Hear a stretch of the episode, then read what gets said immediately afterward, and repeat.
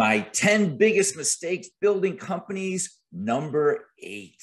I must learn, do, and be everything. I need to do it all. I need to be it all. I need to learn it all. That's great when you're starting out. When you are starting out, it doesn't matter what your business is, unless obviously you have partners. But on day one, you got an idea, you got a vision, you're going after it, right? You need to learn it all. And this is kind of why I do what I do, because it's pretty damn difficult to learn it all. It's pretty damn difficult to be it all, to do it all. It's hard. But at the beginning, you got to do it.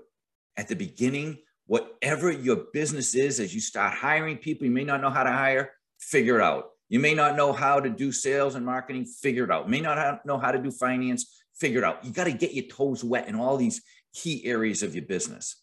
Now, as you start to grow, though, I want to challenge you with three questions. We need to ask these three questions as we go to build our business. I don't care if you're at two employees or two hundred employees. The questions are exactly the same. The first one is, what do you love? What are you passionate about? What do you have the most fun doing in your business? What do you enjoy the most? What brings you excitement? When we're building businesses, it's kind of fun to do the stuff that we really love.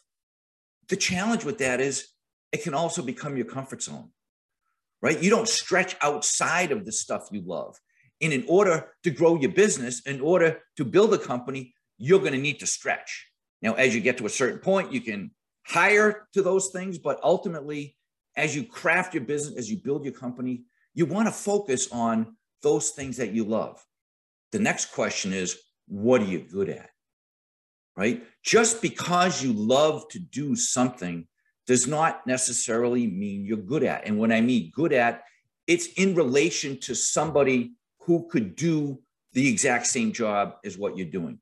If you are good at coming up with ideas and building products, if you're good at being the visionary, well, you might not be good at the finances. Or if you're good at the finances, you may not be good at the sales and marketing strategies. So that's, this is question number two, right? What are you good at? Because just because you love it doesn't mean you're going to grow your business. This is sort of the trade-off, right? And then question number three in the journey is, what are the things that you must do in business? There are things that are essential. And I'm not going to go through all of the stuff. You know, there's team building and there, you got to be great at strategic marketing. You got to be great at a lot. There are some, I'm going to just pick one. In the sport of business, we keep score. The way we keep score is with numbers. In numbers, as it relates to business, there's a variety of different numbers, from analytics to marketing and sales numbers. But in there's three financial statements, your, your income statement, your balance sheet, and your statement of cash flows. And ultimately, it's our responsibility to understand the basic fundamentals. You don't know, you don't have to know how to dig through every single line item of your balance sheet or income statement, but you sure as heck better have somebody that knows how to do it. You don't have to be the best at cash flowing and understanding the financials and understanding, you know, receivables and payables and all, but you better have somebody that understands this. There are some fundamentals. There are some musts in the process of building a company that we have to do. And there is only one way to go out of business.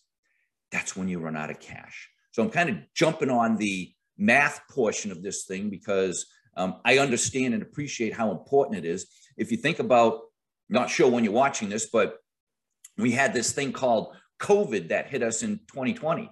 And when COVID hit, there are lots of companies that simply disappeared. There were lots of companies, hotel chains, that for all intents and purposes had no customers for two years, cruise lines, no customers. So what did they do? They had enough cash to get by.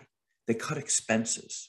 So this is just one of those things that are absolutely essential in businesses. What are the musts? So with those three questions, what do I love to do? What am I good at? And what are the musts? Based on all of that, you get to this point where now you're challenged, right? What do I do to trade off my time for money? right? Because oftentimes we might not be good at marketing, for example. Well, I'm going to try and figure it out. I'm going to slug it out. I'm going to fight through it, when you could hire someone that can help you with your marketing. You may not be good at financials, right? You may not understand how a business works. I have several multi-million dollar clients that are really terrible at financials. And I encourage them to find someone that's good at it. Find someone that can take it off of their plate, because there is this, we, we, we all go through this, this phase in growing companies, which is when I get to a certain point, when do I hire to my weaknesses? I'm going to talk about that in a second. One question that I think you got to ask is, can I reach my goals if I continue doing the stuff that I'm doing, or do I need to trade off my time, my time, your time, the most valuable asset that any of us have? Do we need to trade off my time for money and hire someone that can do this better than me? You know, it, it's, I'm not saying this, this question is easy. This is a very difficult. Every single time I build a company, it's the same thing. When do I outsource? What do I outsource? You know, well, that's going to be expensive, but if I don't, if I don't outsource that and spend the money on that, then I'm never going to be able to get to the next level. So it's just a great question. Can it get you to your goals? And I'll finish with this. I love the analogy of sports as it relates to business, because I just think they're so, they're so connected. This is just an example of a football team, and it shows the offense and the defense, and it, and it shows each of the different positions on the football team. The guy that is really fast can catch a football and is a wide receiver. It's going to be tough to ask that dude to stand on the line and block a three hundred pound linebacker or defensive end, whatever it may be. So we have to get to the point where we are hiring or outsourcing our weaknesses. This is a tough self-reflection, right? You gotta, you gotta dig deep. I've got this uh, document called an activity audit, which helps us look at all the stuff that we're doing throughout the course of the day. And as your business grows, you get more employees, there's more team members that can help you with your vision, help you with your strategic plan, help you with what you wanna do to grow your business. But we need to hire or outsource our weaknesses. So look deep inside yourself, do some self-reflection, say, what are the things that I'm good at? What are the things that I love? What are the things that are most important? Ultimately, when we go to build our business, when we want to craft our vision, when we want to take this thing, this thing that we're passionate about to the next level, you, you don't want a whole bunch of people that can do the exact same thing as you do. Hire or outsource your weaknesses. I hope to see you on the next training, and I wish you an absolutely amazing day.